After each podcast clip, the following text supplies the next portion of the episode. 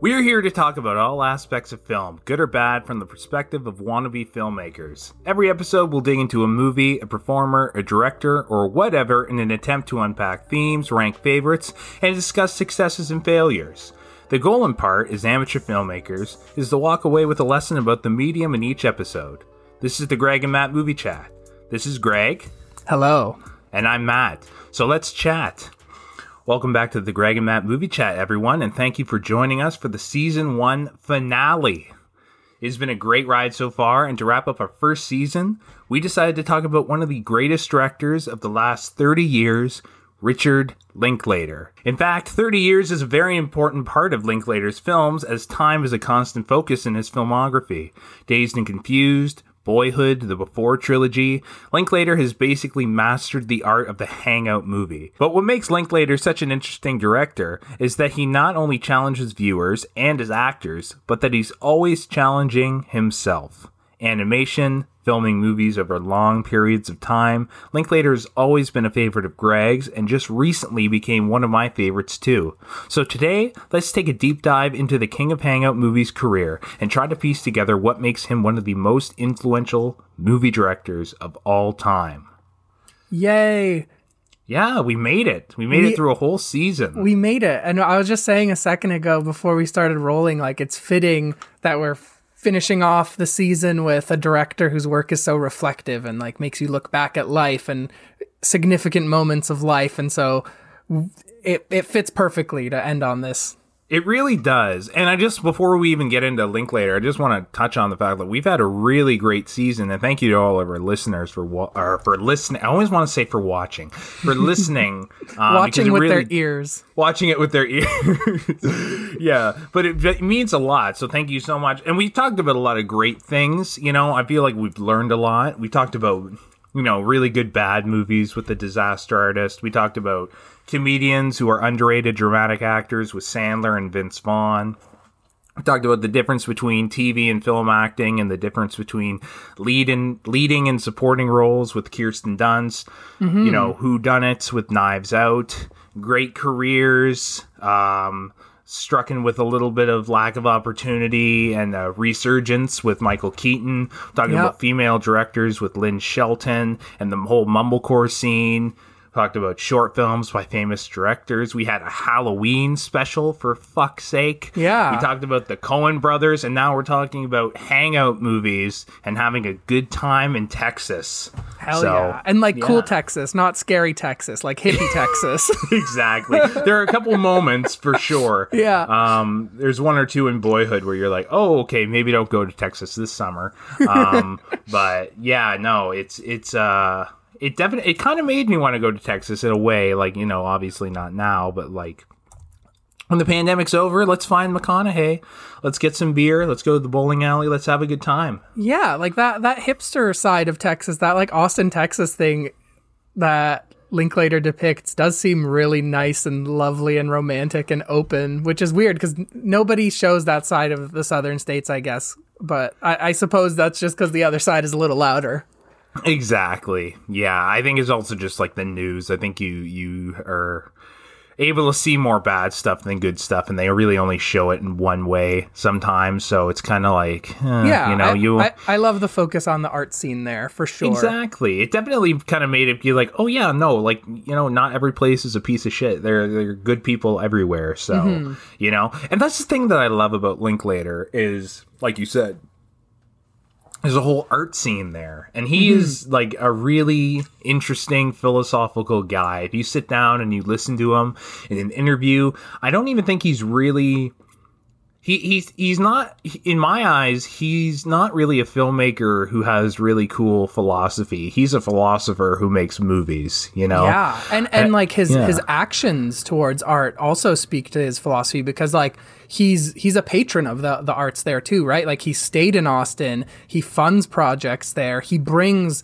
big filmmakers to Austin to studios he's built to just like help that art scene have that community and foster more of it, right? Like he Oh, wow. he's he loves that place and he's he's created an even bigger creative you know space for everybody. It's it's just awesome. Yeah, that is cool. I didn't actually know that he did that, so that's that's pretty cool. But it doesn't surprise me. you Yeah. know? He's a really cool guy. He seems honestly like you were telling me last night. You were like, he's the coolest guy ever. And I was like, honestly, this guy is like a lot of the time he's in the same room with McConaughey and Ethan Hawke, and he's the coolest guy in the room. Mm-hmm. You know, like he is so just laid back and chill, and it's just he seems to have it like almost like all figured out. Like he that's what he seems like, but he's also kind of winging it, and it's interesting because I feel like he's very collaborative in all of his projects and whatnot. So it's he he's the kind of director that like I'd love to work with, you know, if I ever had the opportunity. That's true. He he loves people and he loves life clearly too. And like whatever Oh, it yeah. throws at at the situation, whatever life gives, he's gonna just do his best through it and make sure everyone's comfortable and having a good time. He just he just seems to love the ride. Exactly. Yeah. And he's yeah, he's just an interesting dude and that's the other thing that I love is that he he simultaneously is known for being a really incredible influential movie director. I also feel like he's over he's he's underrated.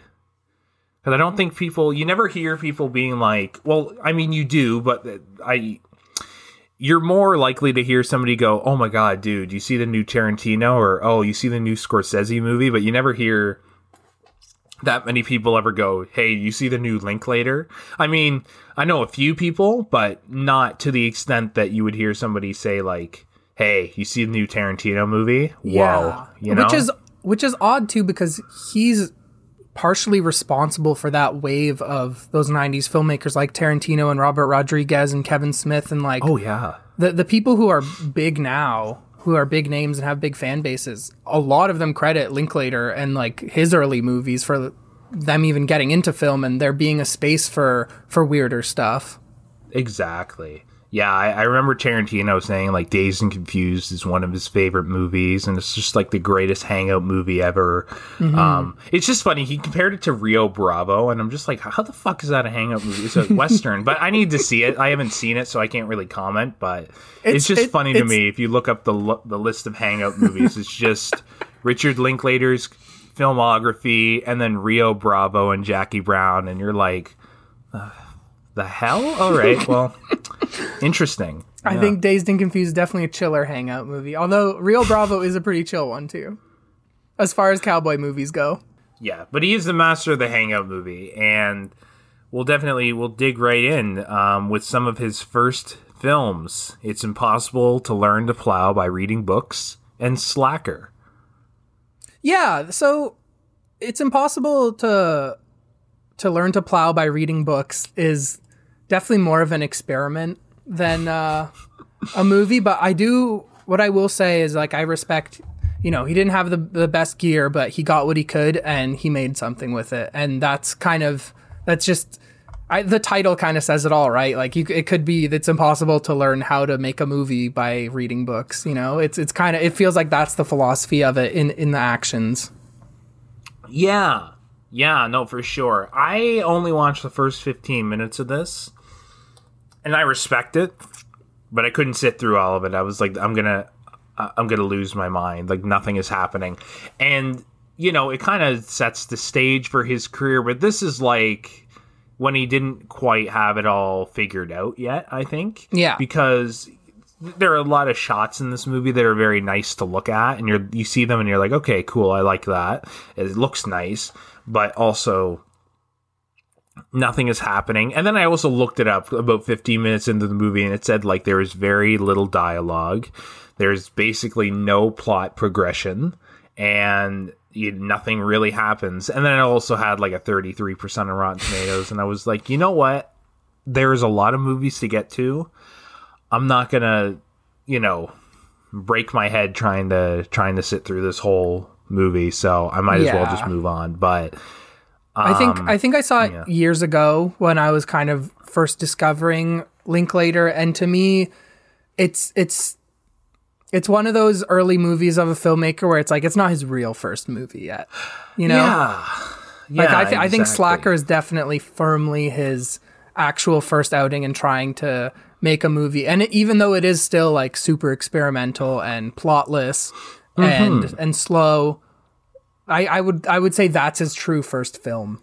I agree. And you know what's funny is that I was watching because they're both on YouTube pretty much. Like the whole movies of It's Impossible to Learn to Plow by Reading Books and Slacker, they're both on YouTube, like the full movies. So I remember I was watching It's Impossible to Learn to Plow. I got about 15 minutes into it and I was just like, you know what? Not for me.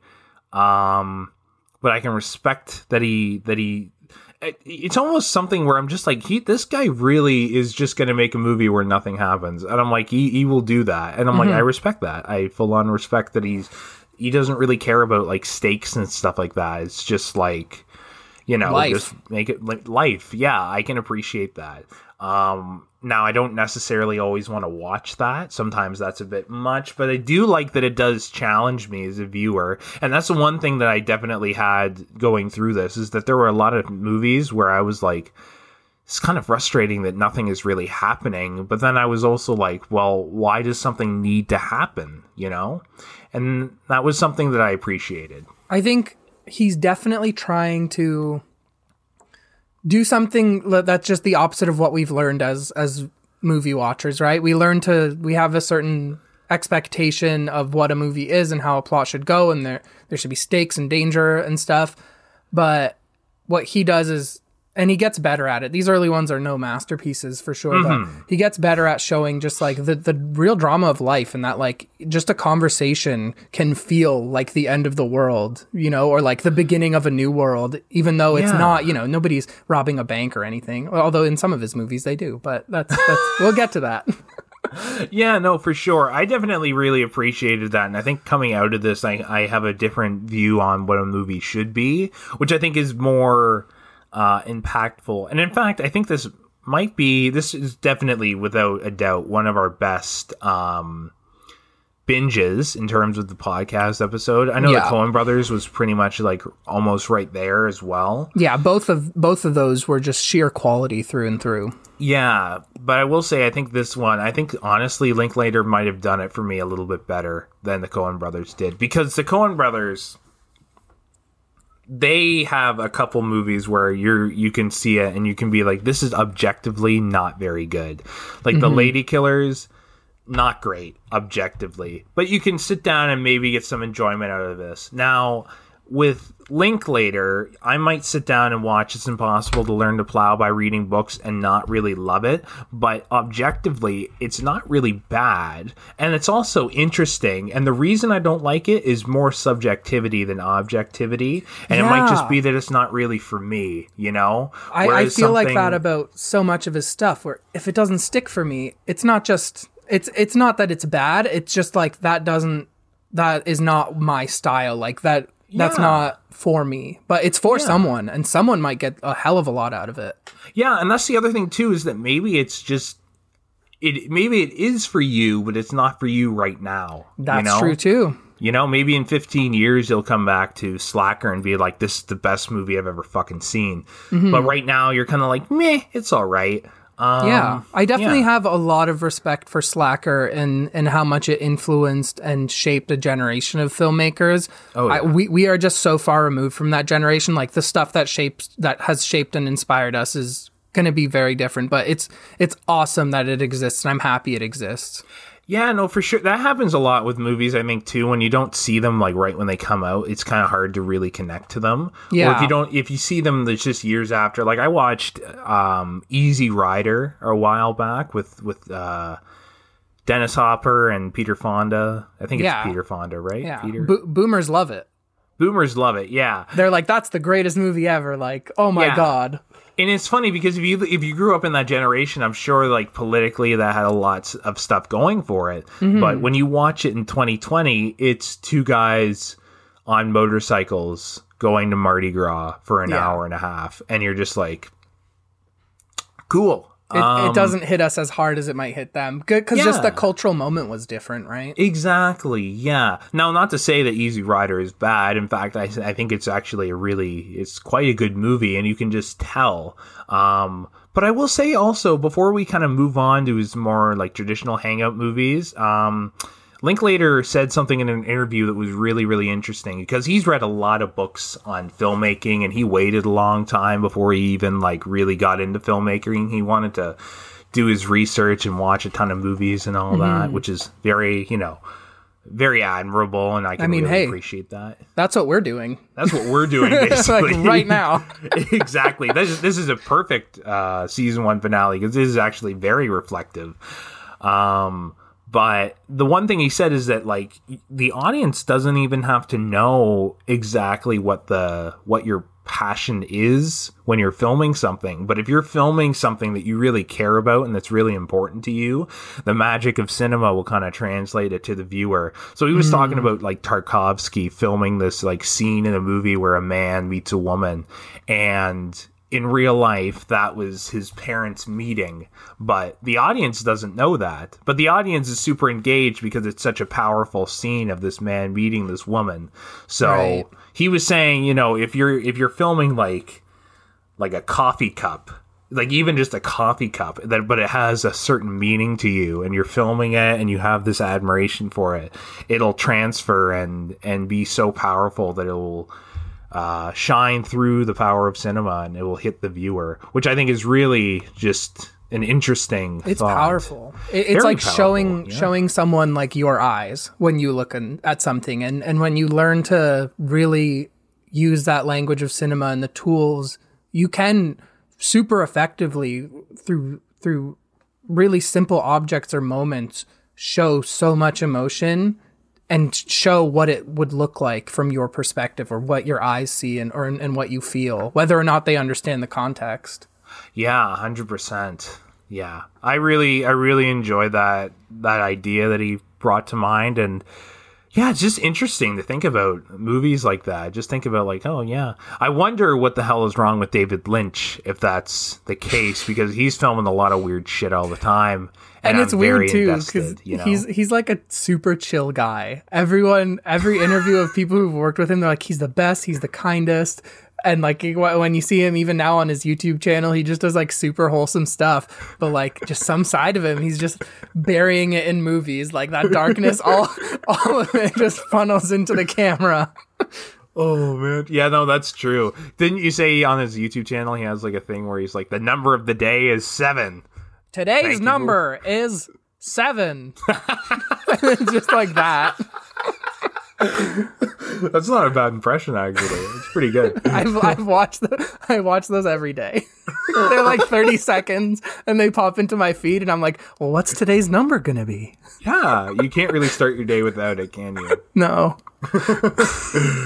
Um, yeah, but anyway, I would say Slacker, good movie. I haven't seen all of it, but I am excited to finish it, and I definitely will um, finish it soon because it is something that I can enjoy and appreciate.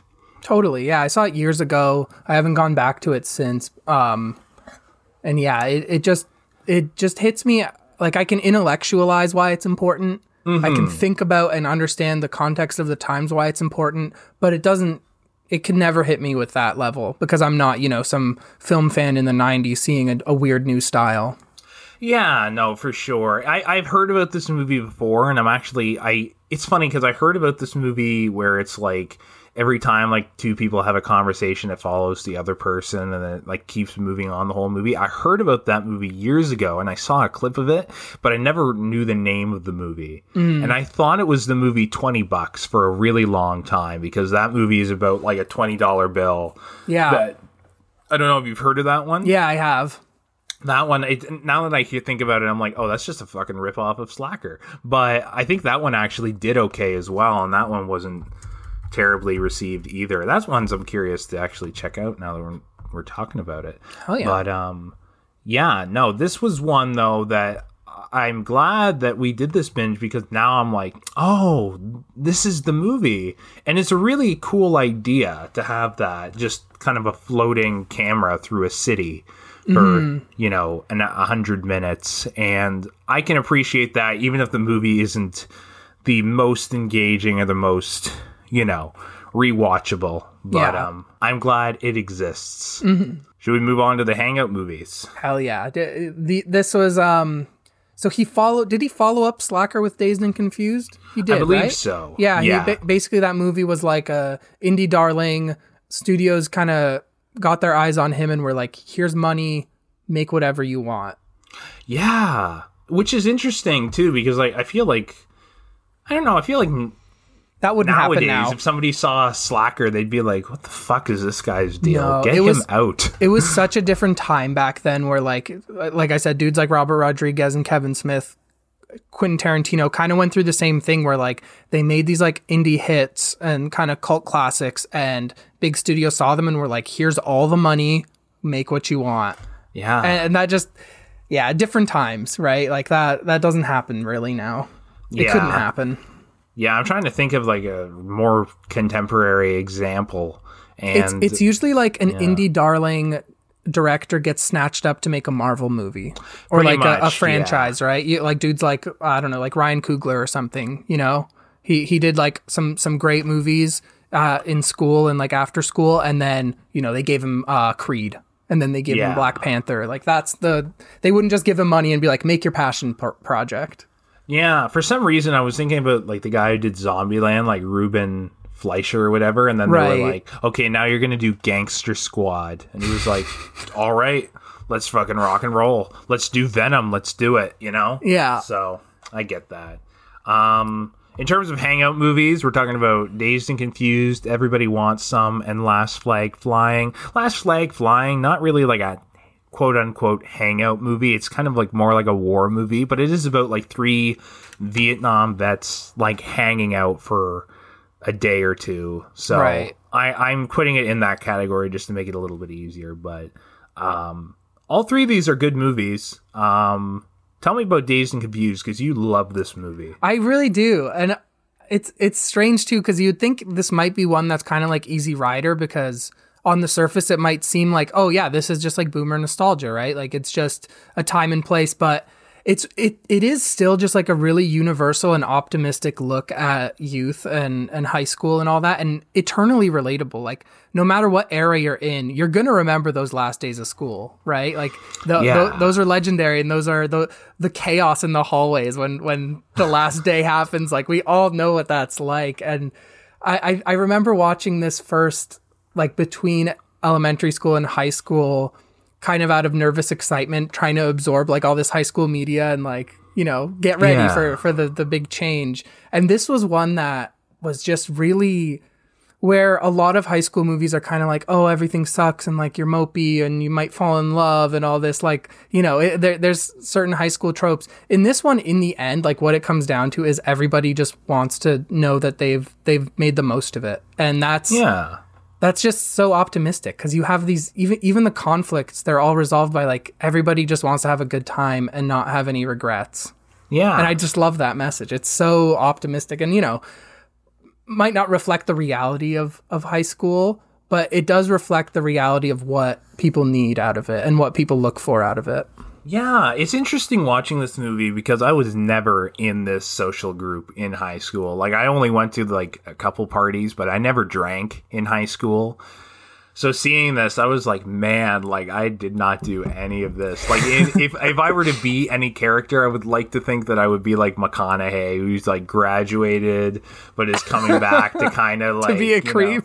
to be a creep kind of because he's like hey man like for me though it would just be like i miss this so like now now i gotta get caught up you know but with him he's just cool a little creepy but he's cool you know That's Um, true. People look up to him. That's true although now they say he's cool i mean uh I love high school girls. They get old. I get older. They stay the same age. That's a really fucking creepy thing That to is say. If weird. you really think about But it. But see, like that dude exists universally. The dude who hangs out around high schoolers and buys them booze, and like everyone's kind of like he's weird, but like I don't know, he has a car, so Yeah.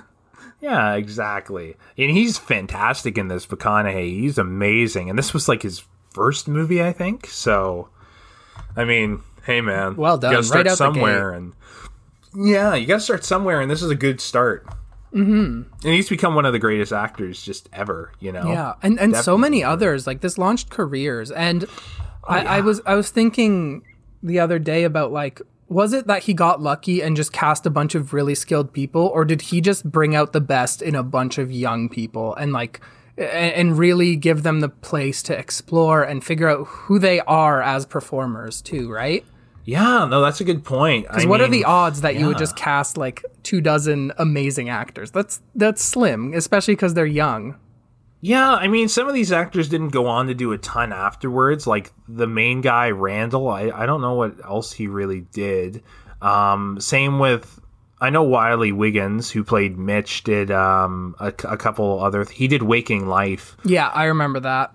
But I don't really know what else he did. If you look him up, it says he's an American game designer and film actor. So, like, it's definitely, I think he's more into the game designing than he is into the acting. Right but aside from those people, you've got, you know, Rory Cochrane, Ben Affleck, Adam Goldberg, Anthony Rapp, Matthew McConaughey, Cole Hauser, Milla Jovovich, Joey Lauren Adams, Parker Posey, Nicky Katt. What the fuck? Renee Zellweger was in this yeah, movie too? Re- remember? I she was, don't. She was one of the uh one of the like the girls doing the initiation, like one of the senior girls. Oh shit. Yeah, she she looks pretty different. I'm pretty sure that that's that's the role she had. Damn. Okay, I got to go back and rewatch this. But yeah, But, so yeah. many, so many that like even if they they didn't all you know become icons like Ben Affleck or McConaughey or something, Yeah. they all had like serious cultural moments at some point in the following twenty years. Oh yeah, no, for sure. It's funny too because we just did the we recorded the Vince Vaughn episode not super long ago, and we talked about how he was almost in this movie as Benny, um, Yeah, who was one of the one of the douchebags that hangs out Ben, with ben, Affleck. Affleck's character, wasn't it? No, it was it was one of his friends. Okay, Um, I, I thought I heard in an interview um, that Linklater was considering Vaughn for uh, Affleck's character and just didn't he didn't like the vibe or the color palette of him. like that's, what That's it came down to. That's true. Honestly, like I feel like Ben Affleck is amazing in this movie because he feels like a like a kid who never really matured properly, and he has some like serious like anger issues, and he, there's something something a little bit off about him. He's kind of scary. He's kind Like- of scary and it's kind of uncomfortable, but I feel like Vince Vaughn might have done it to where it's just kind of a joke, you know? Like I don't think it would have been as um what do you call it? As intimidating. as intimidating or as real. I feel like he would have done it like because Vince Vaughn, when he gets angry in movies, he's like, "I will burn that face, Daddy." You know, like he kind of goes really over the top. But I feel like Ben Affleck, it was coming from a very real place, so it was very uncomfortable and very scary. But because it was so uncomfortable, it just becomes funny. You know? Yeah, and like Yeah. it, I think it also becomes funny in some of the ways that Linklater shoots it too. Like there are like the the spankings moments are like these are these really tough guys, but like it, it also shows how ridiculous like a, a, a fucking paddling is like and like Yeah. almost kind of homoerotic in a way where it's clearly like that's not the bully's intent. They're trying to emasculate them, but the way Linklater shoots it is like these angry men are like you know they're this is just like weird the thing they're doing. Yeah, they were playing what? No more Mr. Nice Guy or something, Yeah. right? Like, yeah, it just you just see it and you're like, come on, man, like, this is ridiculous. But yeah, no, this movie, this is one I want to see again because I feel like it's one of those movies you got to see a couple times to really appreciate, or maybe I just didn't see it in high school and I, you know, now it's just sad because I'm like a university student and I'm like, ah, I'm too late. I'm late to the party on this one, but um. No, no, I love it, and I, I thought it was a really good movie, and uh, I can see why this is such a big cultural film. And, Yeah. uh, yeah, I'm excited to go back and rewatch it again. I had a lot of fun with this one, so it's yeah. Great, amazing movie. Yeah. Yeah. Uh, so the other hang up movies are Everybody Wants Some and Last Flag Flying. That's a real tongue twister. Try saying that five times fast. Jesus. Yeah. Ridiculous. um, Everybody Wants Some was. It's pretty good. I was, you know, I was going to try and watch this before I saw Dazed and Confused because I was like, if I see Dazed and Confused first, I feel like watching Everybody Wants Some is like being like, oh my god, is is like going into it being like, oh my god, it's gonna be dazed and confused, but like in college, and it's just gonna Yeah. disappoint me. And Nothing will compare. nothing will compare, and it and it kind of that's kind of what happened because like dazed and confused feels like this is like moment in time. This is so relatable, so like fun, so amazing. There's so many uh interesting characters and then everybody wants some is like 23 years after the fact and they were like let's try and do it again but with new characters and different actors and like the first by the end of this movie I had a good time but for the first half of it like some of the characters are just really annoying and really kind of unlikable in some parts. Mm. Now by the end of it you grow to love everybody, but like Dazed and Confused even had that where it was like there are some characters in Dazed and Confused where at first I'm like, I don't know if I like this guy, but then as things kind of go on, you're like, no, I do like this guy because you know he's not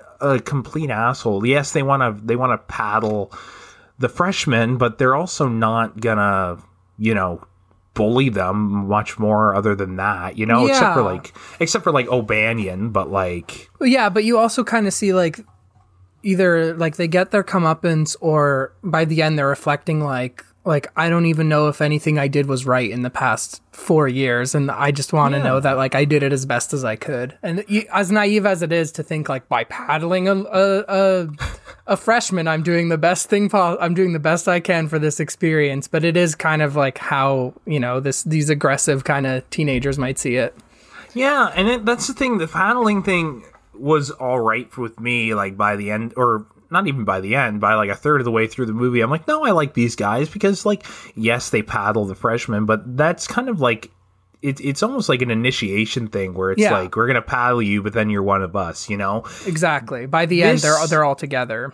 Yeah, this one is like the main character comes to the house and then they like give him a really hard time and they keep giving him a hard time and then he gives other people a hard time. It just it didn't really feel as fun. Like it just felt like everybody in this house was kind of a bully to each other at some points and then mm. like I don't know, it might also just be that I just don't really dig that. Like I'm always kind of annoyed by people who like kind of make everything a joke and kind of are assholes to each other as a joke but it just became annoying at some points. Um, but like I said, by the end of the movie, you love everybody and you're like, okay, I like these characters, but at the same time, I saw this movie last night. I'm not really going to remember any of these characters.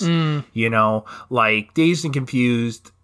I wasn't even like a crazy, humongous fan of and Confused, but I had a really good time with it, you know? Yeah. And it's only going to go up from there. Um, but and I remember like a lot of the characters. You got the stoners with you know Milla Jovovich and Rory Cochrane. Yeah. You got the assholes with Cole Hauser and Ben Affleck and the other guys. You got Pink Floyd. You've got um. You've got kinda like- Kramer. Yeah, kind of like uh, the the the drama kind of intellectuals who like think they're too big for high school or too mature for it, but Yeah, really they're had a- they're the same as everyone else. Adam Goldberg is Yeah. I have to mention him because he's my favorite character in that movie because I'm like this would be me in high school in this situation this would be me because he has one of the funniest lines in the movie and it's one that like I feel like nobody ever talks about it's that like this guy gives him a hard time when he goes to the party and then he gets all upset because he's like, "Oh man, like uh, I'm I'm relieved to be out of the situation, but now I got this like humiliation that's kind of setting in, and I know it's going to be here for the the next couple of years unless I do something about it right now. To just hit him with the first punch, then he can't really come back from that. And you're just like, this guy is so out of his fucking mind. But it's just like he's, and then like later He's on, he like a gets little into bit a little bit neurotic and a little bit neurotic. Yeah, he kind of reminded me But- of like a but, Marc like, still likable. almost. Very likable. Yeah, he was kind of like a Marc Maron almost type. Like that's Yeah. kind of the vibe I got from him. And then later on, he says the, another one of the funniest lines ever, where he's in the car after getting into this fight. He's looking at his bruises, and he's like, "Hey, like I got a, I got a couple." Good punches in though, right? Even though he totally got his ass kicked, but he's like, I got a, I got a couple in, and then the girl is like, you know, yeah, like I bet in a few years no one will remember. And he's like, yeah, yeah, you know, like Hemingway, nobody cared if he won or lost the fight. And it's like this guy compares himself to fucking Hemingway. Like that just killed me. That this guy thought of himself like that, and it was hilarious, and he was still likable, which is hard to do. Yeah. So I mean it's just such a relatable like naive young young person thing to be so worried about all the little things and like thinking of yourself Yeah. as, as so much more important than than you might actually be at the moment. exactly. Yeah, he was he was honestly like him and Anthony Rapp. That was probably what I was really like in high school. That was probably like more of my social circle in terms of these like big huge parties and whatnot. Like I'd Right. kind of be there, but not really. Not re- actually, I would never really be there, or if I was, I was very not really with everybody else.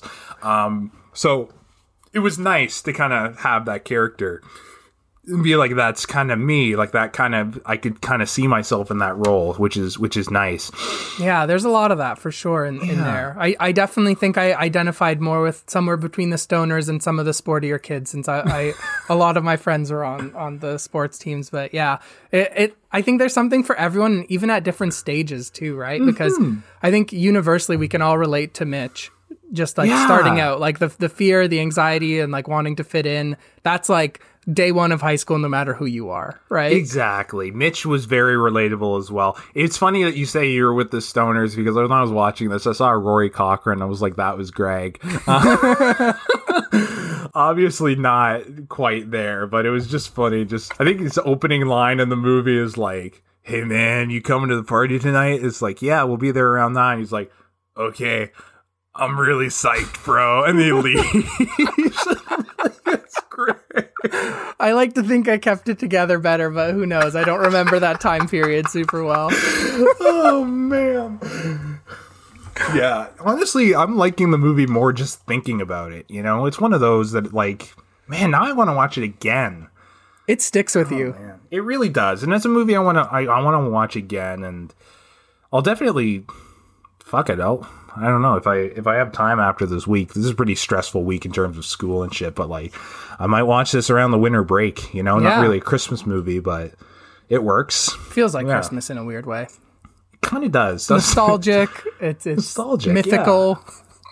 Yeah, but to kind of finish the point on everybody wants some. I mean, look at that. I, I tried to talk about everybody wants some, and I ended up talking about Dazed and Confused.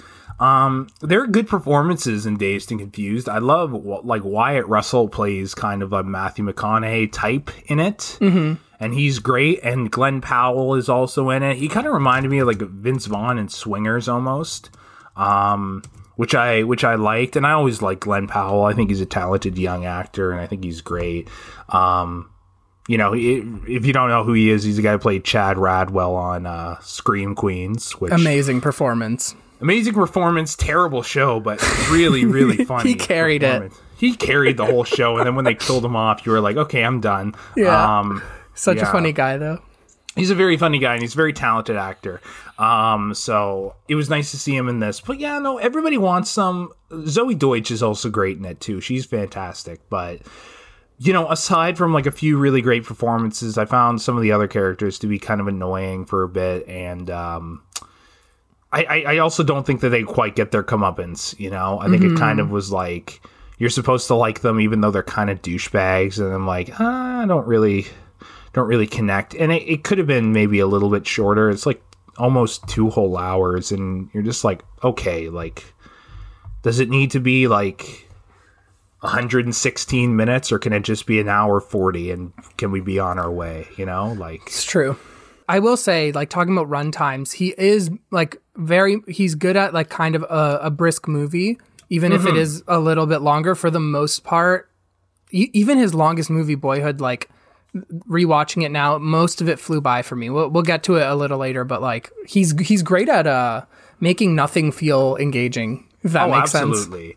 Yeah, no, he definitely. Most of the movies really didn't drag for me. Um, even Everybody Wants Some didn't drag for me, but it was just like.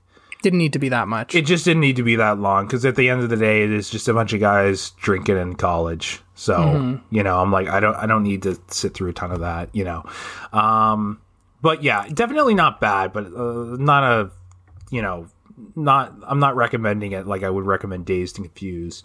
Um, and then Last Flag Flying is a really good one as well. Um, that one drags maybe just a little bit. I think it was like what I mean by a little bit is maybe it was like 10 minutes too long. But like that's not bad. I mean, like I'd rather a movie be 10 minutes too long than 40, you know? yeah, true. Um And this is one that stars Steve Carell, Bryan Cranston, and Laurence Fishburne as three Vietnam vets. Uh, Steve Carell's son just passed away, and they're kind of going on like a, a trip to kind of reconnect the three of them because they used to be friends in the in the Vietnam War, and you know, they're trying to help Steve Carell kind of deal with this his grief a little bit. And it's not like I said, it's not really like a hangout movie per se. It's not like they're going and like drinking and meeting women or anything like that. they're it's like three guys who are in their early fifties, like walking Hanging out. Hang, yeah, hanging out, reconnecting, but it is a, it is a nice movie. It's on Amazon Prime. I think it's an Amazon Prime original actually, so it's very easy to watch if you got that subscription, and I would recommend it. Um, Steve Carell's really great in it in a dramatic role as he always is. Bryan Cranston, phenomenal. It's amazing how he's been so successful in getting away from the Breaking Bad um, kind of image. I feel I was nervous when that show ended that I wasn't gonna be able to unsee him as Walter White, but I've actually Right. been. It's actually been very easy for me to separate him because he's that good. I mean, even even with Breaking Bad, I know this isn't the Cranston podcast, but he did break away too for me because I remember starting uh Breaking Bad and being like, oh, I don't know if I'll ever unsee Hal. Like he's a funny guy, he's a comedian. I, I don't know if I'll buy it, but like he did it, and then Yeah. he's doing it again. he's breaking Yeah, away he- from an iconic role. Exactly. He's a phenomenal actor, and I. I'd love to see him in more stuff. He's he's just phenomenal. Yeah, Um, and then also, not to be overshadowed in any way, is Laurence Fishburne, who I feel like he's an actor who constantly is kind of forgotten about how great of an actor he is. I feel like he's kind of in the category with like Chris Cooper and Terence Stamp and just these like recognizable guys in movies who like Morgan Freeman almost, you know. You see them in a movie and you're like, "Oh yeah, that guy." But then occasionally you see them in a role and you're like, "Oh, yeah, he's phenomenal. Like he's the greatest. He's such a good actor." I feel like you just see them so often that sometimes you're like, oh yeah, that guy can really fucking act. And it's also shows that they can just blend into any movie really easily. It shows how good they are. But this one, he really gets to shine. So yeah. He was also amazing in Dream Warriors. Just like another eye-opening, Yes. awakening performance of his. oh yeah, awakening. Nice choice of words there. Um, he's phenomenal in that. He's a guy I'd like to see do some more stuff. I, I or maybe I just need to look more into the movies that he's done because I, I think there is kind of an element to like taking his his work for granted because he is so well known and iconic, right? he's incredible. Yeah. So incredible. But I love Linklater's Hangout movies. Now that we're just talking about like most of his movies, I just want to sit down and watch them again. Yeah. You know, like I really want to sit down and watch Last Flag Flying again because that was a movie I I really liked when I saw it, and yeah, I'd like to sit down and, and see that again. He's definitely one of those filmmakers with like high watch high rewatchability for me because the the movies I love of his I watched so many times. Oh yeah. Yeah, definitely. He's um I will be going back to Before Sunset very soon, but we'll get into that a little bit later. Yeah, maybe some that I'm not as eager to rewatch are his animated things. Um yeah. I, I think between Waking Life and A Scanner Darkly, I I like Waking Life more because I think the aesthetic fits that better just for me. But still, um, his animated movies they they use like this computer rotoscoping effect to basically like pin an animation to live action in a way. Yeah. and it just doesn't work for me personally because nothing feels very anchored and i find myself very detached from the characters because they're like not quite reality but not cartoony enough for me to like project onto. Um i i like i like that he does it. It's just like my not for me in terms of taste Yeah. I- get where you're coming from. I I think for me it does work at Yeah. least a, a lot more than it does for you. Um but no, I can understand that. Um I didn't really dig Waking Life. Like I said, not not that that means it's bad. I I would actually say quite the opposite and I actually think it's a good movie, but it's just a, it's a very different movie and the way that the plot works is incredibly different. yeah Um, it's not an average kind of movie. It's not something that's you know, like it, feels like it's kind of a movie that's very floating. It's had some parallels to Slacker, but it's like every scene you just like come across these two people and they just they just give monologues about like philosophical I- ideologies and whatnot and I think also the the thing is too is that I never sat down and watched this at a really good time. Like every time I would sit down to watch it, it'd be like 2 a.m. I'm like, I gotta go to bed. I'll throw on Waking Life, and I'm like, that's not a bedtime movie, you know? Like that. I mean, it is it is about dreams. It is about dreams, but you want to watch that in the middle of the day. You don't want to watch it before while you're slowly dozing off. Like Right. Dazed and Confused is the movie you want to kind of doze off to because that's just fun. It's a good time. Wait- Relaxing. You're not Relaxing. being like like brain shook by like weird visuals and hard to follow ideas. yeah, and it's a little bit, you know, Dazed and Confused doesn't really have like a a super strong narrative structure, but there's Mm. a lot more structure to Dazed and Confused than there is to Waking Life. There's something to follow in Dazed and Confused. Something to follow, Waking exactly. Life, it's like where do I go? Which and is, the other thing is is, too- dreamlike, I guess. But Yeah, and the other thing is too, Dazed and Confused isn't hard to follow. It's like there's a party, they're going to the party. It's last day very of school, simple. everyone Last wants to have a good time. Exactly. No more Mr. Nice Guy, great soundtrack, like Mm-hmm. whatever. But the waking life is like you got to be up to really kind of work. Like this movie Yeah. is is like kind of it's like work, um, and analysis and whatnot. A Scanner Darkly, I appreciated more because there's a little bit more of like a story. I think it's based on like a Philip K. Dick novel or It something is, like yeah. that. I liked it, and I liked. I actually thought that the the visuals were very fitting because it is a movie kind of about drugs and whatnot. So I Yeah. felt like the animated idea or the the rotoscoping kind of visualing, uh, visualing. I don't know visual effects. I think that that was was actually really that worked for the movie. And then the thing I like too is that like because they're pinning animation, it makes like all of these like hallucinations seem a little bit more like just not like you could just visualize it more because you could just attach it like a oh okay instead of Woody Harrelson sitting down let's just make him a bug you know Yeah, I think I think the the that the the animation definitely serves the the drug themes of it really well. Mm-hmm. Um, because there's a lot of bad trips in this movie, and the movie feels like a bad trip. yes With, with that said, the thing, the main characteristic of a bad trip is like you want it to end, and you never want to do that again.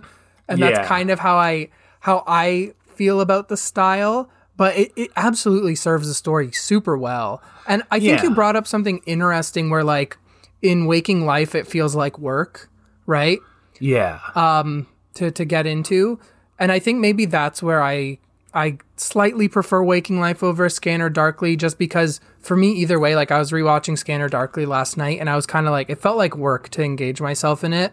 Yeah. And so if i'm doing that i i guess i would prefer maybe like a, a story that i also have to work for or a lack of story but yeah, Yeah. the both both i have trouble getting into Yeah, I, I, I will say, like, A Scanner Darkly was difficult for me. It was a very challenging movie. I think I rented it, like, twice and threw it on for, like, 30 minutes, and I was like, I can't do it. This is too much. This is too weird.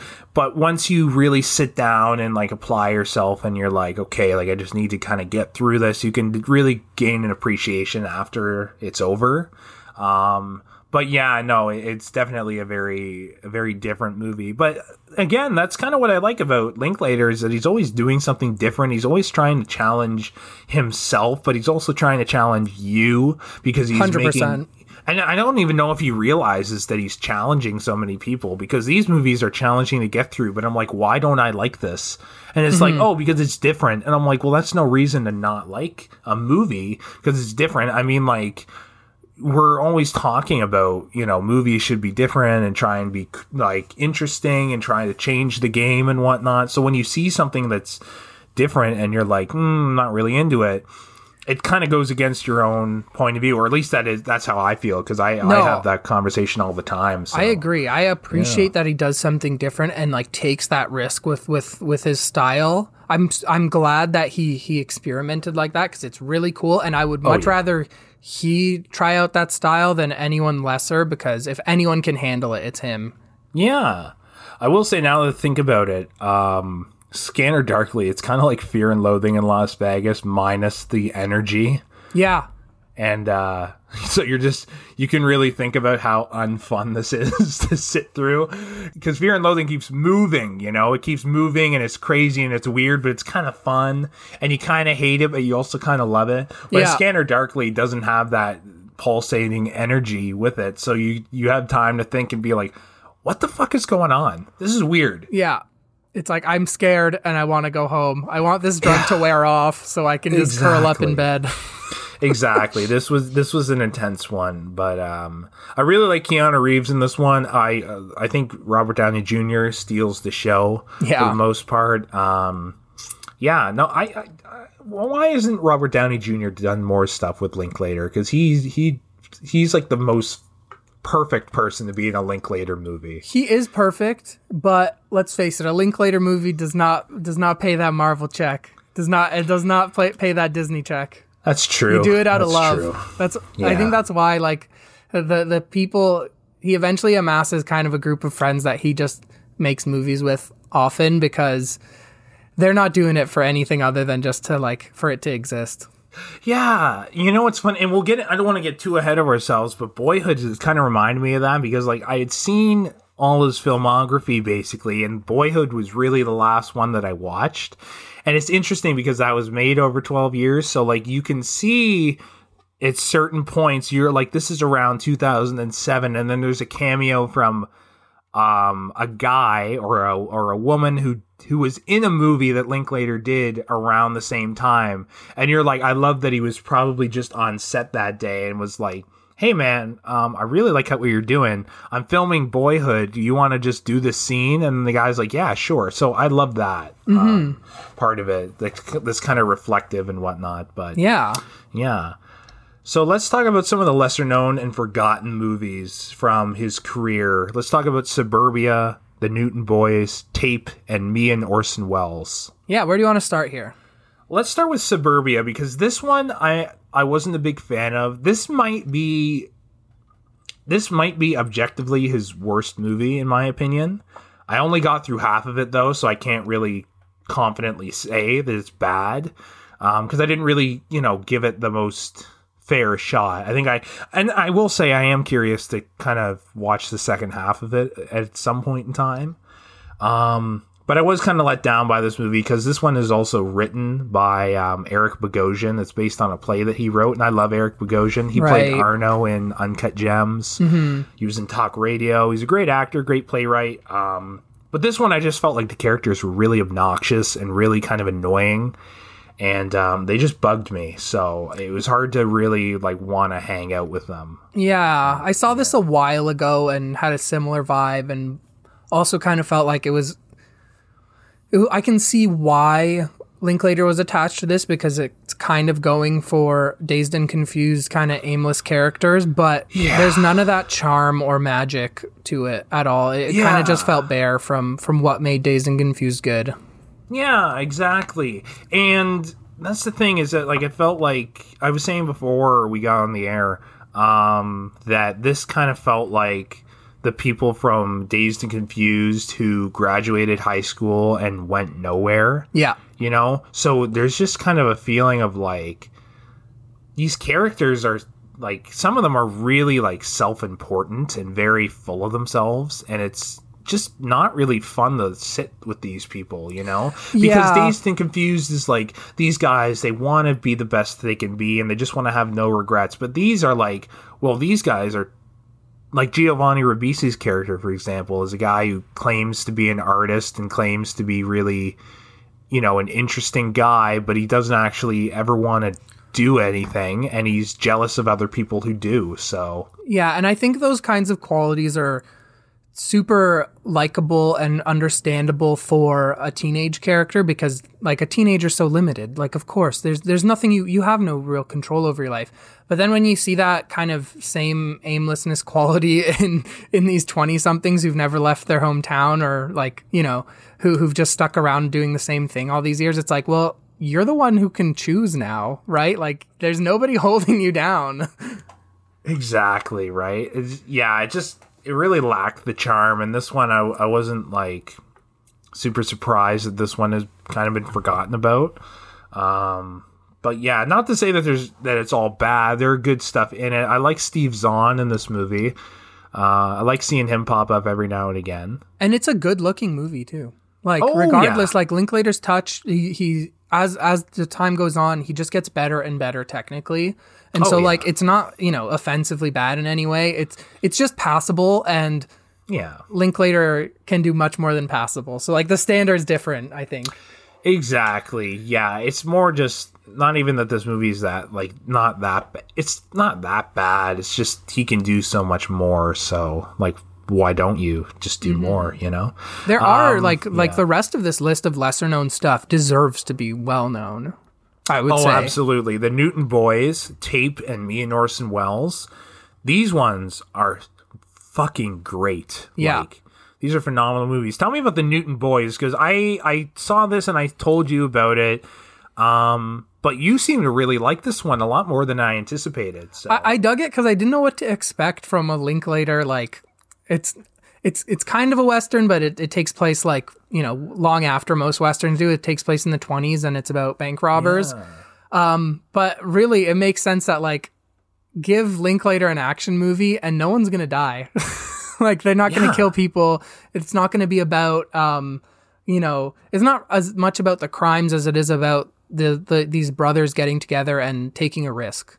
That's really like what it's about, which is such a Linklater way to tell a bank a bank heist movie. You know, to root it in in that com- in a community that gets together to do something risky. Absolutely, and it kind of has some crossover with Bernie because this is based on a true story. Yeah, um, And then you see some real footage at the end, which I thought was really interesting. Yeah. But this movie, yeah, this one is just fun. And like the four leads in this movie who are playing the Newton boys, playing the brothers, they're McConaughey, Ethan Hawke, uh, Skeet Ulrich, Skeet Ulrich, Skeet Ulrich. I don't know how you say his name. One of The those are from right. Yeah, the guy, the guy from Scream. Yeah. Um, and Vincent D'Onofrio, who, by the way, I'm really starting to love. I saw him in a couple of Vince Vaughn movies uh, when we did that, and I've seen him in this now. And you know, he was Gomer Pyle in Full Metal Jacket. He's a fantastic actor. So I we'll have to do an episode on him at some point in time, I'm sure. But, But yeah, the cast, it's like all these magnetic icons when they're young, and seeing them play off each other is just, again, even. It's like even if it's not the most exciting action that's going on because Linklater doesn't focus on that, he Yeah. knows how to f- how to focus on a performer, and so that's what's exciting about it. Exactly. This movie was just fun, you Mm-hmm. know? It was super fun. And it's just and that's the other thing that I love too. This one I remember being on Netflix for a while and I was always like, I want to watch that cuz that looks really good. But I never got to it. And I was also like, yeah, I mean like nobody's talked about it. I mean, how good can it be? It's actually a super fun movie. It's And if you- solid. yeah, and if you like fun, like kind of almost gangster western heist movies kind of things, this is a great movie to watch. Yeah. Not to mention McConaughey is magnetic, so is Ethan Hawke, Skeet Ulrich. Really, everybody is great in this movie. Dwight Yoakam's great in this movie too. Yeah, um, It's amazing how good of an actor he actually is. You know, it's true. He, he's he's he definitely deserves more of those kinds of character roles. Exactly. He's been in a couple good things too. He was in um, what was that one? I, I've never seen Sling Blade, but I've heard he was in Sling Blade. But he was also oh fuck, what was that movie? He did some movie Panic Room. That's what it was. Right? Yeah. He was in Panic Room. He was good in that one. yeah. Yeah, Everyone's great in this movie, and everybody's great. It, It's Yeah. it's it's it was Linklater's first real outing with with a big like Hollywood budget. Like you know there there's set pieces and stuff. Like uh, Dazed and Confused was a bigger budget, but this was you know it's a period piece set in a city, so there Yeah. like there's a ton of money all over this movie. Uh, and it's a shame it didn't do well because it'd be interesting. Had this done well, would Linklater have continued in that direction? And what would we have gotten, right? Like would would he be telling different kinds of stories? Even though this is still very much in line, like the focus is in line with his other themes, it's Yeah. it's really different. It's one of his most unique movies. Oh yeah, no, for sure. It's it's interesting to see him tackle something that like any other director would have kind of tackled any like um Like Just- you can just as- picture like Spielberg's version of this and how how it would go. It'd be very Exactly. very very you know faster paced and probably better action, but Linklater doesn't focus on that at all. Exactly. I think Linklater's thing is he likes to focus on relationships, which I love because those are the, always the most important things and most interesting things in movies for me. Um, I could really give less of a fuck about um, the story sometimes. I could really care more about the characters and what's going on between them. Yeah. Uh, which is why the before trilogy and later movies work really well for me. it's it's also why tape works super well. If it's fair to to talk about that, I think it's a it's a great point you're making where like the relationship is key and tape is nothing but relationship. Exactly. Yeah. Like that's the thing. Like I, uh, you remember Spider-Man: Far From Home, right? Yeah. I remember I was like insanely involved in the Peter and MJ like romance in that movie, and nobody else was. But I was like, "Fuck off, guys! That was the best part of the movie." I agree. It's and so everyone's cute. like, "Oh man, I was crying when he was bringing up, um, you know, Tony Stark," and I was like, "I was crying when they kissed at the end. I was so happy." yeah, You know? I agree. That that is a Yeah. that that's something that sets that movie far and above a lot of the, the attempts at relationships in Spider-Man movies. See, that's what I that's what I like about Linklater is that he always focuses on relationships. And yes, let's move on to tape because tape is phenomenal. Um, and you know what I love about this movie is that any movie that says like, oh, it's like only three three people in the room. What really gets on my nerves is that there's always a scene where they're like walking down the street and there's like a ton of people in the background where you're like, okay, well, technically, it's not only three people on screen because there's people fucking behind you. There's Yeah. extras and shit. Like Yeah, they were paid, you know, union standard. Like this isn't some small budget thing. Don't pretend, but this really is. This is a, This- it's, it's a motel room. Three great actors. Go. Like, which I love so much, and it's based on a play. This is written by the playwright um, Stephen Belber. Was that his name? I don't know, but I think so. Uh, I think it was Stephen Belber. I'm gonna look it up. Stephen Belber. Boom. Fuck yeah, got it. Nailed it. Um, you, nailed you get a gold star for movies. Thank you. Put it on my fucking forehead. But yeah, the, the story is is so great, and we're not. I, I really don't want to give much away because it's it's on streaming now. It's on Amazon, and it's a short movie, but a super super engaging conversation about just like, you know, all these really uniquely motivated people Yeah. who are kind of scheming to get something out of each other or um, putting on a facade. And you're and really not until the end are you really certain what anyone's game is you know? And there's so many great moments between them all this is one I'm, I'm, I'm going to be honest. I'm not even sure if I even understand now what Agreed. their fucking game was. Like I haven't been able to stop thinking about this movie, and I'm just like, well, well, did he or didn't he or Yeah. did she think this or did she think that? Like it's very interesting. And this movie stars Uma Thurman. Ethan Hawke and Robert Sean Leonard, or as I like to call them, Uma Thurman, crackhead Tom Cruise, and dramatic Jim Carrey because that's what they. Robert Sean Leonard is Jim Carrey if he was just a dramatic actor. He looks like it. He sounds like it. yeah And then Ethan Hawke looks and sounds, especially in this movie. in this where movie he is crackhead tom hanks he is crockhead Tom Cruise, yeah. Or, oh, yeah, And Tom Cruise. Tom Cruise. I was like Tom, Tom Hanks, Hanks. really? oh, you guy. Oh, that's a terrible impression of him. terrible impression. he's kind of like ray romano but like like dialed back a little his voice There was Tom some Hanks. impression I heard, like the guy who did the Vince Vaughn impression that I sent you, Jonathan Kite. yeah He could do a real like Tom Hanks that was really good, or like i just picture woody yeah, where he was like, "You guy, I can't do it. I can't do it. I'm gonna stop trying." But he could kind of. Oh, it's Tom. No, I can't do it. I can't do it. I keep trying. It's not working. Um, I'll find the video and I'll send it to you. i'm trying to think of like a woody line a Woody line. There's a snake in my. b- I, I'm not even Yeah. trying anymore. I, No, I can't I've do it. it. Um, yeah, Anyways, no, this is tape this is, a- awesome tape is awesome yeah and it's a yeah it's just yeah, that's what I love is it's just three people in a room, um, and for a lot of it, it's just two people in a room talking. That's true. you know? Most of it is two people, but there's just like Yeah. a really powerful moral dilemma and Yeah, tables turning in really interesting ways as it goes on. Yeah, and it and it shows you how complicated something like this is. You know, Mm-hmm. we're I don't want to give too much away, but we're talking about something that's very like, um, could be considered a crime, but maybe isn't. Yeah. You know, and there's a fine line between is this considered a crime and you know years after the fact does it still matter does an apology Yeah. mean anything like it raises a bunch of Whose questions, place yeah. whose place is it to bring this up? Like should it be confronted? It's this series of uh, not even just like like you know law breaking and like human violations but just like uh relationship kind of boundary crossing where it's like wh- whose place is it to do this you know it's it's so Yeah. it's so interesting Yeah, absolutely. And this was one that I really loved. I, I heard that this was like a forgotten gem of Linklaters. So I did I had bought it on iTunes not like super duper long ago. I bought it like maybe like a few months ago because I knew we were going to do this episode and I was like, "Okay, well, I might as well get my hands on tape." And this was before it was on Amazon Prime. Um, so I saw it the other night and I'm like, I'm so glad I bought this movie on iTunes because it's a movie I want to go back to again and again and again because my God, is this phenomenal. So it's a well really written, great movie. so Oh, well yeah. performed.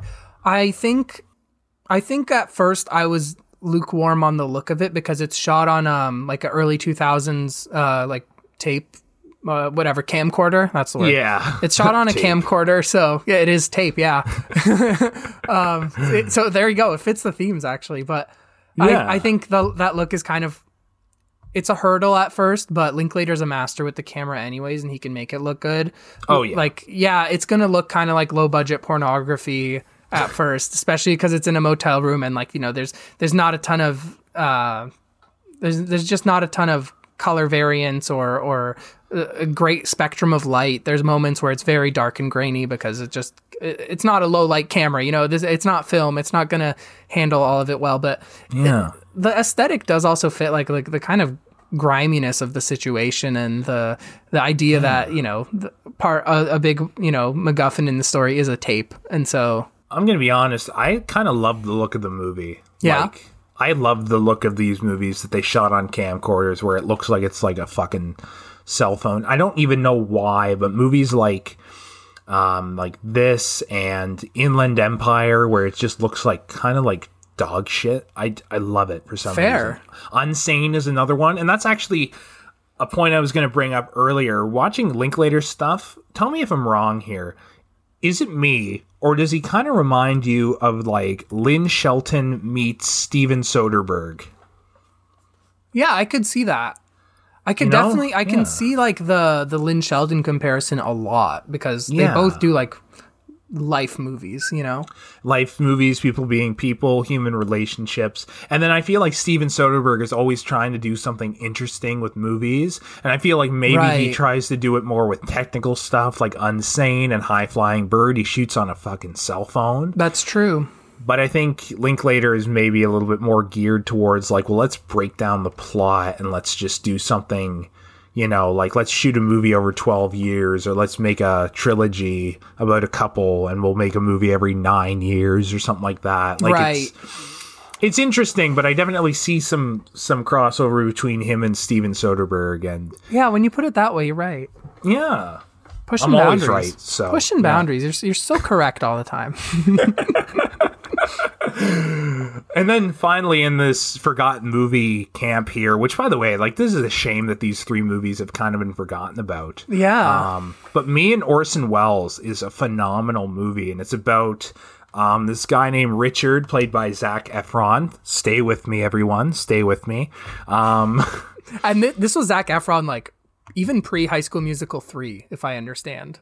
Like, yeah, this was like 2008, so it was like he was just in that like high school musical phase, you in know. In the thick of it. This is young, young it, Efron yeah. before he had that kind of Hollywood clout. He was a Disney Yeah. Channel star.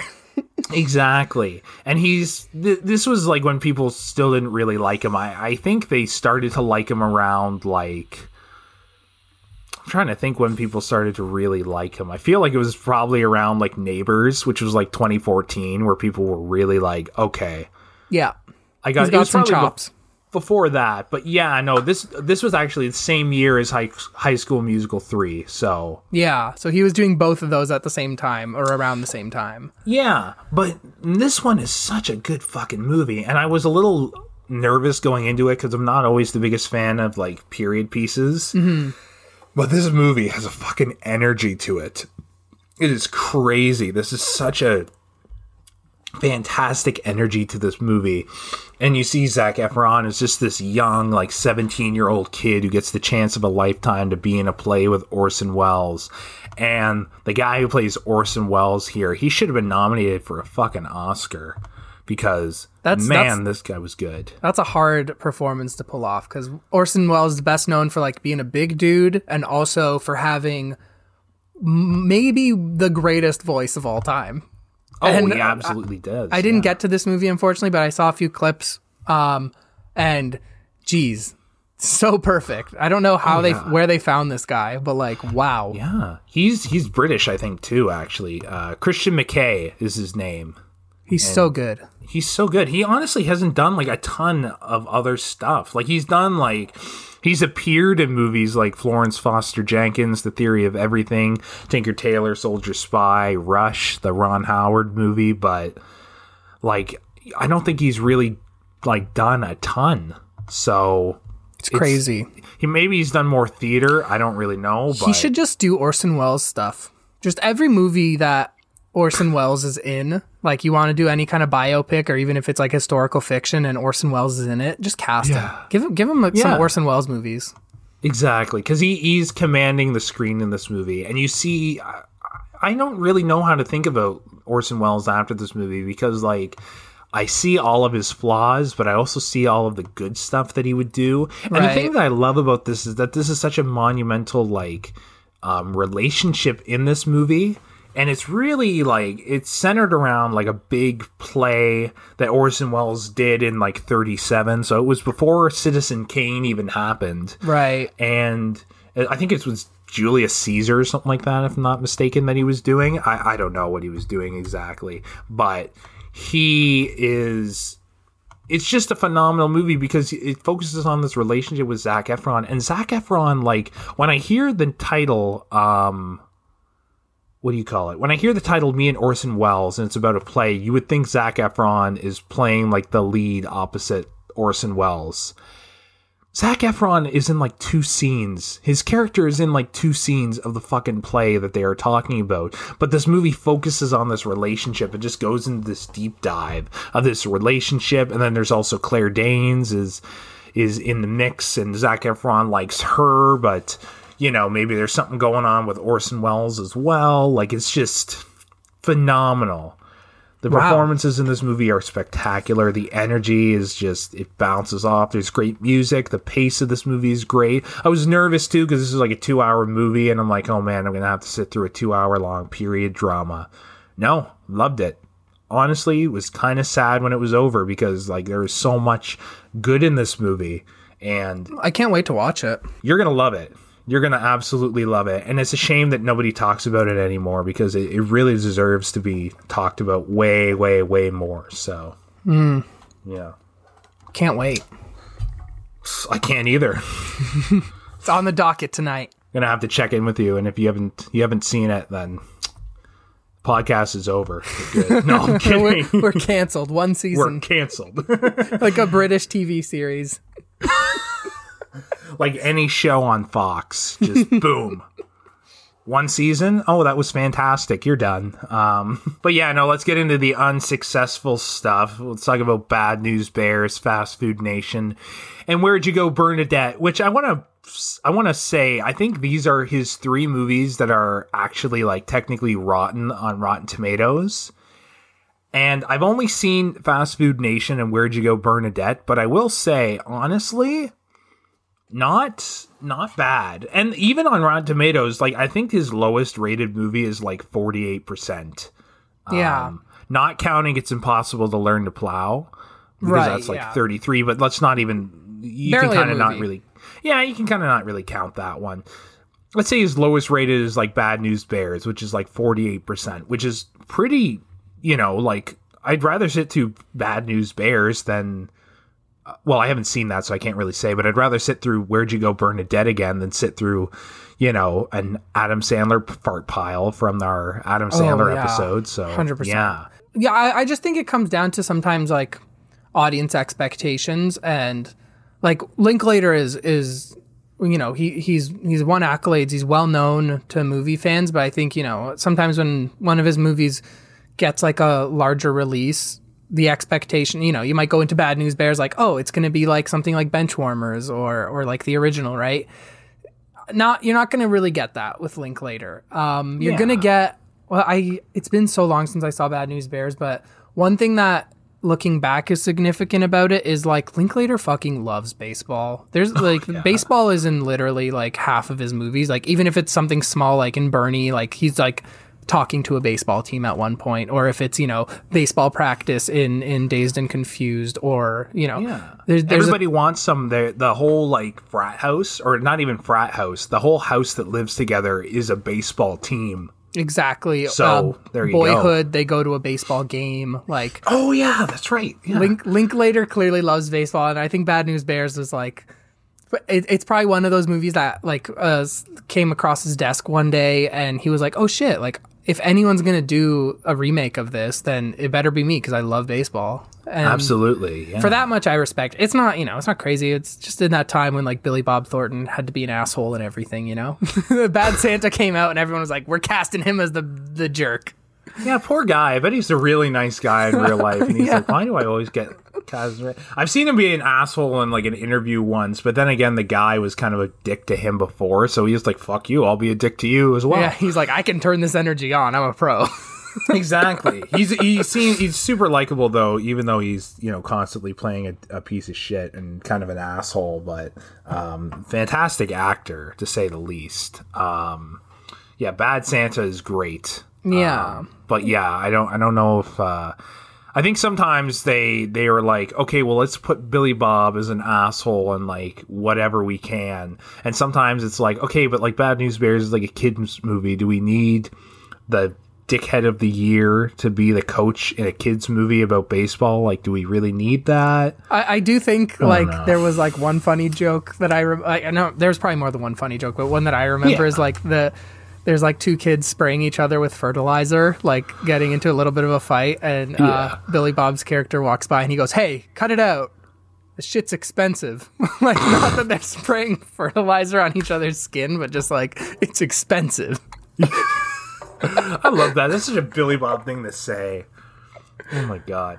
But yeah, I like I love Billy Bob Thornton. Again, like every time we go through one of these from like we got to do an episode on him. He'd be fantastic, but he's one of those guys who's phenomenal and yeah, he's a he'd be a great uh actor to look at, but yeah, no, this is really that time where it's like, oh, he was a dick and bad Santa. Let's cast him in everything because Yeah. he's hysterical, you know. which is like fair, but yeah, Yeah. I, I, I hope he can do more. But anyways, how, how's Fast Food Nation? Because that's another one that was like on my short list and I just didn't get to it. So I got the DVD here. Um, so I I didn't love it. I thought it was all right. Um, but there's a lot of good in it. Okay, So it's a big cast. You got Patricia Arquette, you got Bobby Cannavale, uh, Louis Guzman, uh, however you say his name, Louis, Louis Guzman.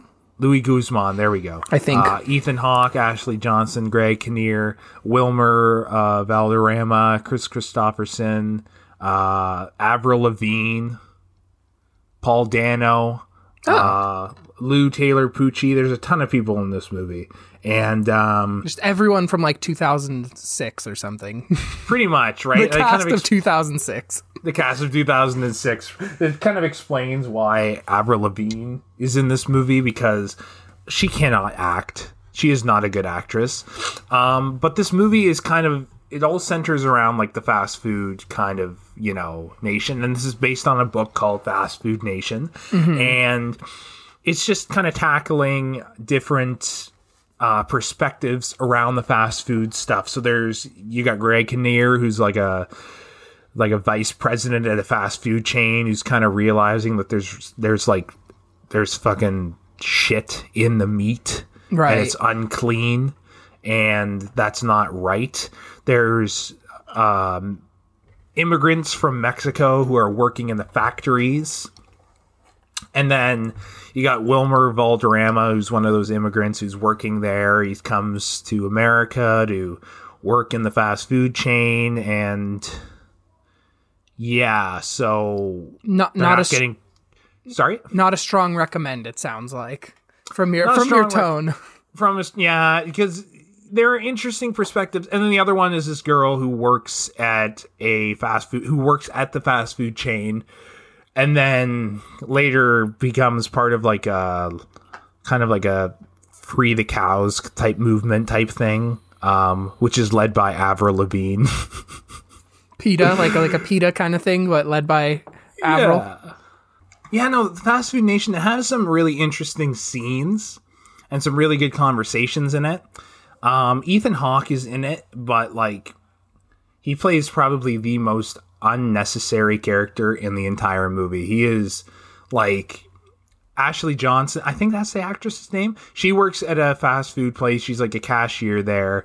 Uh, Patricia Arquette is her mom. There's really no point in Patricia Arquette being in this movie. I bet they were just doing Boyhood, so Richard Linklater is like, let's get let's get Patricia Arquette and um, you know Ethan Hawke in this for a scene or two. Um, I imagine he was casting like a big like a big pool of people, and then like his his uh, his friends who are in movies too are like like Ethan Hawke just comes to him. He's like, I thought I was your friend. Like everyone's in this. You got Avril Lavigne. Like, come on, man, give me a part. I thought we were friends. He's like, oh, I'll write you a part. All right, it's fine. It's funny too because Ellar Ellar Ellar Coltrane, I think that's their name right. From Boyhood. They're they're playing Greg Kinnear's son at one point in this movie as well. Oh wow. So just in like a scene, it's like a blink and you'll miss it cameo, and I don't even think they have any lines, but that was one That's pretty you see them. awesome. Yeah, and you're like, oh shit, they must have been filming Boyhood, and, and he was like, hey, you know what? You just be be in this movie. Greg Kinnear's going to be in it. You're going to have a good time. That's so Um, cool. Yeah, but it's it's cool to see that. But Fast Food Nation, yeah, it's got some interesting scenes. It's got some good performances. But I just felt like, honestly, there was so much in this movie I just didn't really care about. Um, and Greg Kinnear's plot, I was actually really invested in, and it ends about halfway through the movie. So then, like the next hour of the movie, I'm like, is he coming back? And he never does until like the very last scene. So that just kind of bugged me. And yeah, it just it's kind of a choppy movie, but um not to say that there isn't any good in it. I think it sits at about a 50% on Rotten Tomatoes. I think that's about fair. Okay. Yeah. How about Where'd You Go, Bernadette? Because this is one that is like based on a like well loved book by a lot of people. I don't, Yep. neither of us have read it. Um, the movie's like books, so yeah. it says the English major. um, but like the movie, like okay, so movie has a poor score on Rotten Tomato, but it actually just as like a Linklater movie is a really fun portrait of some eccentric people in a very unique situation. yes. It's not perfect, but it is like super fun and heartwarming. And I would say like if there's any flaws in it, it just kind of loses its focus at the end and becomes sloppy where the the the front half of the movie was very tight and very engaging and interesting. And there's there's a turning point in it where you're just kind of like, okay, well, like I know where it's going to go now and it's it's not really wrapping up very cleanly. Yeah, so the first shot of this movie shows her in Antarctica and you're like, "Okay, well, I know where she went." So there's no real surprise Yeah. there. Um but no, you make a good point. So this movie is about an hour 49 minutes, but that's like 7 to 8 minutes of credits. So let's say it's an hour 40 just for the for just for the sake of conversation here. Yeah. So first hour I actually really liked. I thought the first hour was really really good. yeah. Um, and I was very invested and I, I cared and I was surprised because I had heard it wasn't really a very good movie. Um, I was I thoroughly was- loving it, like throughout, Yeah. like from the, from the beginning to a certain point. I was thoroughly loving it, and then I was kind of like still with it, but in thinking about it, I'm kind of like, yeah, it, it, it lost its thread a little. So you so you actually agree with me now, which is, I think so. nice. Because the more the more I think about it, it's like yeah, the the I just carried over like my love of the characters from the first half into the second half just to see them through, and I like the performers. Like the actors were all really awesome. yeah. Um, but story wise, like on paper, it does lose its thread.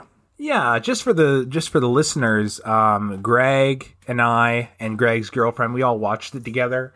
And when it ended, Greg and Emma were like, "Oh, I, I really like that," and I was like, "It was okay." And then they gave me shit for it. Uh, relentlessly gave me shit We, we bullied the hell out of him. You really did. it was funny. I remember being that you guys were like you didn't like, and I was like, fine, okay, I it's a six out of ten, fine, because I gave it like a five and a half out of ten stars. That's or low, something though. Before. No, it's fine. it's fine. It's a fine movie. All right, five point five is not that bad. I In fact, still- it's higher than Rotten Tomatoes. So That's true. I would still rewatch it like plenty of times though. I think that's where it, what it comes down to is like what I liked the I liked it enough that like I I'll forgive its flaws, I think. Yeah, I I really like the first hour. I really really like the first hour. Right. There's eh, it's like almost like right on like the 1 hour mark where like Bernadette actually disappears. Right from there it started to really go downhill from there. And it just ended up kind of losing me and I feel like it just kind of I don't know, it just it just yeah, it became very sloppy I felt. Um so this is how I felt about ranking it was that I would say first hour was probably like a 7.7 out of 10 like i really enjoyed it. I really liked it. It was uncomfortable. It was frustrating in the in the best way. Yeah. um very much linklaters kind of thing the second half i just i i was like i know where this is going like Yeah. i know every every step it's taking which to be honest is not really common for a for a linklater movie you know it's true. um, Even though he tell tells like very true to life experiences, you're always like, what's next though? Like, what life Yeah. is so exciting. Exactly. He makes uh, things so exciting. So when it when one of his movies is predictable, it's very kind of much a letdown. That's true. So, so the second half of it, I was like, it's probably like a. Honestly, it was probably like a four. Being generous, it was probably like a four or a five. Like to be really generous. So by the end of the movie, I'm like that. The last forty minutes kind of wrecked it for me, but I still liked it overall. But you and Emma did not like that response at all. you were very, very, very adamantly. I'm sorry we we yelled and threw the dishes at you, Matt. It doesn't pay for my hospital bills, but anyway. Uh, I, I do get where you're coming from, and I think, yeah, I, I think it's just, I the first half is still worth it to me, is what it comes down to. You know, yeah. I think this is what people should do. I think they should watch the first hour. and then And leave then- leave it wondering like, where did she go? Yeah. That's what bugged me about this movie is that it's called Where'd You Go, Bernadette. I'm going to get into a little bit of a fucking rant here. I don't even care. It's called Where'd You Go, Bernadette. Okay? Why the fuck do you follow Bernadette when she disappears? Because you know where she went. It's not Where'd You Go, Bernadette. It's, oh, there you are. That's not. It's not. She is literally no like it's, it's known where she is at all points. Yeah, and the movie fucking starts with her in Antarctica. So at the, at the first scene, The mystery is gone. you are like, there's where she went. There she went. All right. How about this though? Because she was like a career architect, right? Well known, respected, but she Mm-hmm. Disappeared from that career path when she had a kid. So the world, the, the architects of the world are wondering, where did you go? Oh, fuck off. I literally just pulled that out of my ass. I mean, you're not wrong. You're really that is not that is wrong. like a thing in the movie, but obviously that's not what what they mean by it. You know, when she literally goes missing. Exactly, yeah. Hope I'm not screaming too loud. I don't want to burst this fucking microphone. But uh But yes, I liked I liked Where'd You Go, Bernadette. I liked the I liked Cate Blanchett. I thought she was phenomenal in this movie, and she deserved the Golden Globe nomination that she got. Um, I'm usually like I like Billy Crudup, but I'm never really like, oh my god, Billy Crudup is phenomenal. You know, like he never really fully stands out maybe as much as I want him to, but in this movie, I really liked him and I really got it, and I was like, I get this guy. Yeah. Um, no, he was good. He had like some genuinely powerful moments, and and was also like a d- deeply flawed character. Like like his Yeah. the choices he makes are like you know awful, but he he sells it as a believable person too. You know. Yeah. So I I, get his I, appreciate that. enough. Yeah, exactly. Yeah, it's not. He's not a villain, but he makes just like bad choices out of desperation. Yeah. And I mean, like, I can't really blame him because, I mean, like, his wife is not really in the best state of mind. Yeah, for sure. And and he can't communicate to her. She won't. She won't take it. And so he he's desperate. And yeah, it it, it was just great all around. Like uh, same with um I forget the the girl who played the daughter. Yeah, I think her name was Emma Norton, but I was just going to say she was phenomenal. Oh my god, well. right? It's so rare you get um a younger actor who can play such interesting layers there too, and like that I that I buy. She was raised by both parents in a, in an interesting way, you know. Like there's in her her performance has a bit of both of them, and like her temperament and all, and all that is Yeah. well done. Emma Nelson, that's her name, actually. Emma Nelson. Uh, just Trophy to correct you, Trophy to you, Emma Nelson. Great job. Um, but yeah, no, she was great in this. Yeah. Um, The movie Oh, I works despite its flaws. sorry, say that again. The the movie works despite its flaws. And yeah, Kristen Wiig as well. Awesome. Kristen Wiig as well. I, I think I think this. I think the movie works despite its flaws for the first hour, okay. and that yeah, First hour is flawless. Do you want this this podcast to fall through and be canceled? Like, what are you trying to do? I love this banter. I love this banter. I know some people are like, "Hey, you guys, you guys, every time you disagree, you guys are so polite to each other." So I'm like, "Okay, fuck you, Greg. Here we go." the, Let's, this is the movie that turns it intense. It's gonna yeah, be like where'd season, you go, Bernadette? Yeah, Season two is gonna be in the ring, and I'm fighting for Bernadette's heart. I will say, Cate Blanchett, like we were talking Wow. about her a while ago, and I was like, you know, a lot of people always say that she's really hot, and I don't, I don't know if I totally get it. Now I'm like, what the fuck was I talking about? She's She's a goddess. gorgeous. She's She a is- goddess. She is legit a goddess in Thor Ragnarok in every way. oh yeah, and, and in this too, she's just like the coolest, the coolest lady. I, Yeah, I, the- I, I love me some eccentric, pointy women. oh yeah. The um, the bob haircut Awesome. really works for me. Really works for me. The best haircut. Yeah. Oh yeah, phenomenal. But yeah, I think that's all we got. Uh, as far as we can go with Bernadette without breaking up, Matt. Yeah, let's just say that. let's just say that I'm right and you're weird. So let's just say that, that with our opinions. No, I'm kidding. I get your I get your opinions though on it. I respect them. Um, you know, like I said, you're wrong, but I'm I'm fair. willing to agree. No, I'm kidding. Uh, no, agree- but I do uh, get we agree. Yeah, like one of us is wrong. Yeah. one of us is wrong, and his name rhymes with egg. Um, so anyway. But yeah, no, it, it, it, it's it's it's it's a flawed movie with great elements in it. Let's say that we can both If- agree. if- let's say this: if loving Bernadette is wrong, I don't want to be right. Jesus Christ. oh man.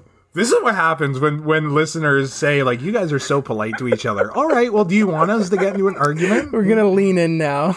We're going to lead into it. Yeah, we're going to start hurling insults at each other. This is going to become a wrestling uh, series.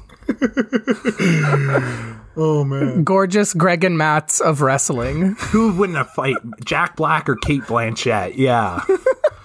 Oh, I don't know. boy. Cate Blanchett with the goddess powers from Thor Ragnarok. I think she might win to be completely Yeah. honest. Yeah. Speaking of Jack Black, let's move into School of Rock and Bernie. Unless you want to argue about Bernadette some more, which I'm very willing to do. I think I think we've settled it. We all know I think we've won. settled it. Let's move on. No, but yeah, Jack Black. I think we can both agree he can bring us together from these deep, deep faults. Yeah, you're going to fucking argue with me on this one? No, he is a god.